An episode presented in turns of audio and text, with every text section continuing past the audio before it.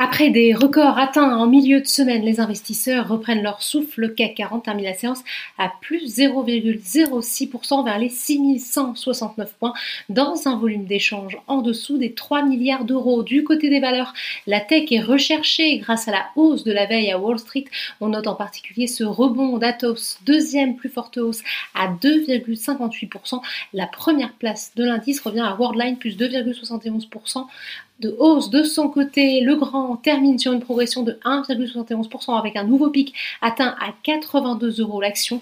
Airbus, qui a d'abord occupé la première place de l'indice, s'est finalement essoufflé pour terminer à plus 0,30%. Le groupe a fait état d'une légère hausse des livraisons au cours du premier trimestre. Le chiffre des livraisons de mars est jugé solide par plusieurs analystes. Côté baisse, Carrefour et lanterne rouge de l'indice et recul de 1,81%. Société Générale baisse de son côté de 1,60%.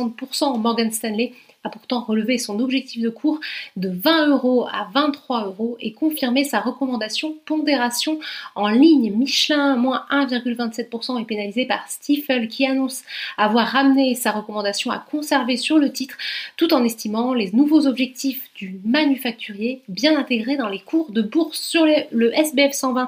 Valneva toujours en hausse après l'annonce mardi de résultats positifs des premières phases de test de son candidat vaccin contre la Covid-19.